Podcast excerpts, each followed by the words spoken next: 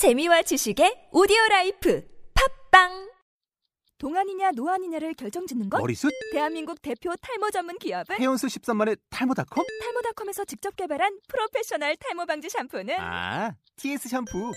늘어진 두피 모공을 꽉! 단 한 올의 모발까지 꽉! 사용할수록 풍성해지는 나의 모발. 이제 탈모 고민 끝! TS 샴푸. 아웃도어 RV 레저 캠핑에 가장 유명한 쿨러 브랜드는 콜맨? 에이 아니야 도메틱이지 전 세계 캠핑카 냉장고도 전부 도메틱이라고 꽁꽁 얼린 생수통을 넣고 다녀야 하는 아이스박스 시대는 갔다. 전기나 차량용 배터리를 연결하면 스스로 냉각, 영하 22도까지 냉동이 가능한 냉동 쿨러도 오직 도메틱. 도메틱 쿨러로 무더운 캠핑장에서 더욱 시원한 맥주 맛을 느껴보세요 지금 바로 네이버에 도메틱 쿨러를 검색해 보세요. 안녕하세요. 주간 홍키 9월 셋째 주 방송 나가고 있습니다. 저는 글 쓰고 진행하는 김홍기입니다. 보통 집 근처에 특히 혼자서 영화를 보러 갈 때는 아무도 의식하지 않고 더할 나위 없이 편한 복장으로 가는 편입니다. 전형적이지만 삼선 슬리퍼를 꼭 신고요.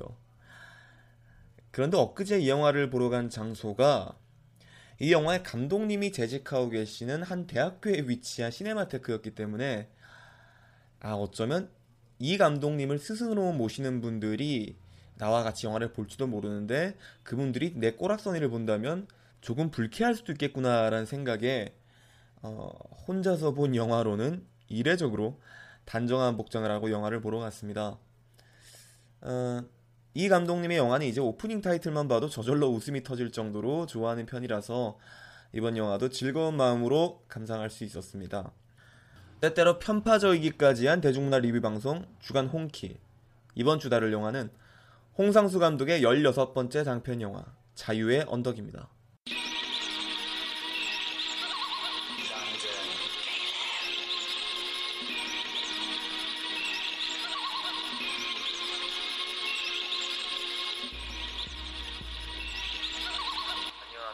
안녕하세요. 김홍기입니다.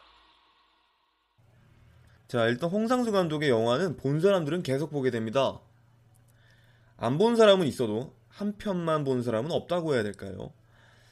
또 한 번 홍상수 영화에 연을 맺은 배우들은 연이어 세네 작품에는 기본적으로 이 주연이든 조연이든 단역이든 닥치는 대로 나오기 때문에 어, 그 부분을 감상하는 재미도 쏠쏠하고요.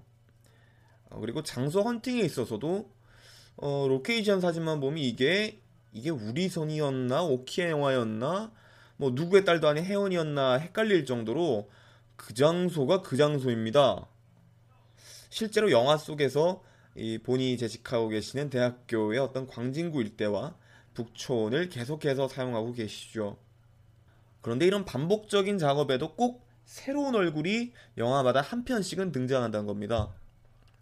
우리 선의에는 정재영 씨가 새롭게 등장했고 또 누구의 딸도 아닌 혜원에는 정채원 씨가 새롭게 등장하고 다른 나라에서는 무려 이자벨 위페르라는 아무리 봐도 출연할 작품을 조금 잘못 찾은 듯한 프랑스의 명배우가 등장했죠. 어, 홍상수 감독은 영화 개봉 전에 캐스팅 발표로 이미 본인의 영화를 시작하는 듯한 그런 인상을 줄 정도입니다. 이번 자유의 언덕 역시 마찬가지였죠. 저에게는 그래도 내가 하지 않았어라는 수호 마사키 감독의 영화의 주인공으로 기억되는 이 일본의 청춘 스타이자 명배우 카세료가 어, 이 영화 자유의 언덕에서 주인공으로 등장합니다. 물론 이분의 마스크 자체가 그 일본 청춘 스타들이 가지고 있는 그것과는 조금 다른 어딘지 모르게 홍상수 감독의 영화 어울린 듯한 한때 홍상수 감독의 페르소나였던 뭐 김상경 씨라든가 혹은 이선균 씨 혹은 윤윤상 씨와 같은 프레임이 있었을 때 전혀 어색하지 않은 그런 친숙함을 주기도 하지만 어, 이번에 살을 쪽 빼고 이 머리를 짧게 자르고 수염을 기르고 이 홍상수 감독의 전매 특화도 같은 그런 통넓은 면바지를 입은 모습을 보니까 어, 정말 그렇게 또 잘 어울릴 수도 없더라고요. 일단 이 영화의 간략한 줄거리는 이렇습니다. 몰이란 일본인 남자가 이 영화의 주인공이죠. 물론 이 남자는 작품 속에서 일본어는 단 한마디도 하지 않습니다.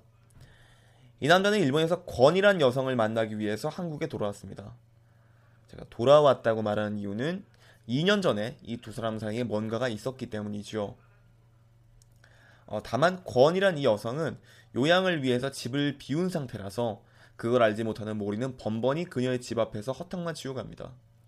영화는 모리가 자신이 서울에서 겪었던 일을 기록한 그 편지를 이 권이라는 여성이 어학원에서 찾게 되면서 그 편지를 읽는 방식으로 진행됩니다. 뭐 일단 현재 상영 중인 영화이고 또 홍상수 감독의 팬이 아닌 처음으로 그의 영화를 보는 관객분들께 조언을 드리자면 어, 떤 기존의 영화 감상법과는 조금 다른 스탠스를 취해야 한다고 말씀드리고 싶네요. 요즘은 액션 영화나 혹은 연속극 한 편을 볼 때도 적당히 머리를 쓰지 않으면 줄거리를 따라가기가 쉽지 않죠. 옆에서 누가 말해주지 않으면 도무지 이야기를 따라가지 못하는 부류의 분들도 꽤나 계시고요. 이 홍상수 감독의 영화는 본인이 어딘가에 글을 써야 하는 평론가가 아니 이상해야 그냥 봐야 됩니다. 어, 제가 만화 궁을 리뷰하면서 얘기한 부분이기도 한데 어, 이 영화에서 대화 한 토막 한 토막 그리고 행동 하나하나에 정신을 곤두세우는 건 매우 무의미합니다. 영화관에서 보시든 집에서 보시든 최대한 편한 자세를 취하고 마치 머릿속을 관장하듯이 깨끗하게 비운 다음에 그냥 봐야 됩니다. 그리고 이런 것들은 최근으로 올수록 특히 그런 경향이 좀 심해졌는데요. 생활의 발견이라든가 극장전 같은 영화는 그래도 관객이 주의 깊게 보지 않으면 놓치기 쉬운 부분도 많고 또 어떤 뭐 대한민국의 어떤 그 남성들의 찌질한 그 현실적인 디테일을 관찰하는 그런 재미가 있었는데 어 요즘 홍상수 감독의 영화는 보다 통이 커졌다고 해야 될까요? 뭐 이제는 그런 거 얘기하는 것도 지쳤어요 라는 느낌까지 듭니다. 특히 이번 영화는 더 심합니다. 마치 동화 같습니다. 일단 이 영화는 사건의 앞뒤가 마구 뒤섞여 있죠. 그 이유는 권이 읽고 있는 이 모리의 편지의 순서가 권이 계단을 내려오다가 편지를 떨어뜨리는 바람에 뒤섞였기 때문이죠. 어, 재밌습니다. 이 홍상수 감독의 즉흥적인 연출은 이제 뭐 이미 일반 대중들에게도 많이 알려져 있죠. 시간의 흐름이 줄거리를 이해하기 힘들 정도로 베베 꼬여 있지는 않습니다. 물론 설마 그랬겠지만 하는 생각도 드는데 홍상수 감독이라면 어, 뭐 어떤 씬 넘버 카드 같은 걸 만들어서 그런 걸 뒤섞어 가지고 나온 순서대로 편집했을 것 같은 그런 예상도 해볼 수 있겠네요. 어쨌거나 이 뒤죽박죽이 된 시간의 흐름을 애써 순서대로 꿰맞출 이유가 전혀 없습니다. 그냥 보면 됩니다. 어, 그 이유는 일단 영화가 끝나면 아시겠지만 일단 사건의 앞뒤 문맥을 따라서 인과관계 자체가 크게 의미가 있는 작품이 아니고요. 시간은 만질 수 있는 물질적인 존재가 아니고 시간을 과거, 현재, 미래로 나누는 그 기준 자체가 아무 의미가 없다고 이야기하기 때문이죠. 그래서 어 분명히 사건들이 앞뒤 뒤섞여 있는데 아니 갑자기 저 장면이 왜 나와? 라고 의아하게 되는 순간들은 별로 없습니다. 그냥 관객이 적당히 그래 뭐 이전에 이런 일들이 있었겠지라고 싶은 그 정도의 간극만 남겨둘 뿐 아니 갑자기 이게 어떻게 된 일이지? 같은 부분은 존재하지 않는다는 얘기죠. 어, 이 시간의 뒤죽박죽인 흐름보다 조금 더 포인트가 찍히는 건 꿈이란 존재죠. 현실과 꿈의 경계가 애매해지는 순간들이 몇 부분 존재하거든요. 하지만 이건 역시 이 영화에서 본격적으로 다루는 소재는 아닙니다. 이 가끔 홍상수 감독의 영화평을 보고 있자면 영화 속에 아주 그저 작은 장치, 부분적인 문법에 불과한 것을 마치 그 영화로 홍 감독이 말하고자 하는 주제의식인 것 마냥 침소봉대하는 모습을 가끔씩 볼 수 있습니다. 영화를 보시면 아시겠지만 이 영화에서 사건의 흐름이 뒤죽박죽 되어 있는 것 그리고 꿈과 현실의 경계가 모호해지는 것은 그다지 이 영화에서 감독이 힘을 준 부분은 아닙니다. 그건 펄프 픽션이나 인셉션 같은 영화에 할 수 있는 소리죠. 이 영화의 모든 비범한 부분, 여느 영화 같지 않은 부분은 다만 영화의 스타일로서 영화와 일체화되어 있을 뿐입니다. 관객은 편안한 마음으로 그저 몸을 맡기면 될 뿐이고요. 홍상수 감독의 영화에서 이처럼 순수하고 지고지순하기까지 한 사랑을 이야기한 적이 있었는가 하는 것입니다. 이 영화의 주인공 카세료 모리는 자신이 사랑하는 여성인 권을 두고 세상에서 가장 훌륭한 사람이라고 이야기하죠. 물론 카세료 역시 홍상수 감독의 다른 남자 주인공과 마찬가지로 몇몇 여자들과 뭐 한눈을 팔거나 관계를 맺죠. 하지만 홍상수 감독이 어떤 남녀의 감격적인 재회로서 관계에게 감동을 선사할 거라고 예상한 사람은 아무도 없었을 겁니다.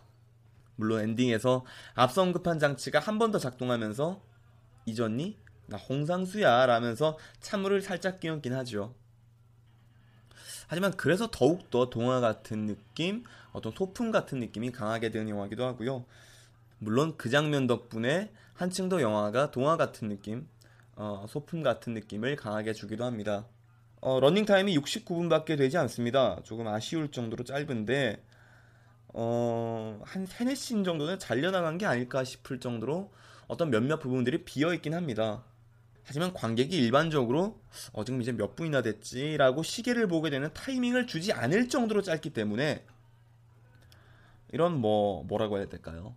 어떤 엑스포의 홍상수관 체험 같은 어, 이런 순간들이 강렬하게 느껴지기도 하는 것 같아요. 자유의 언덕 최근에 그 어떤 홍상수 감독의 영화보다 상쾌합니다.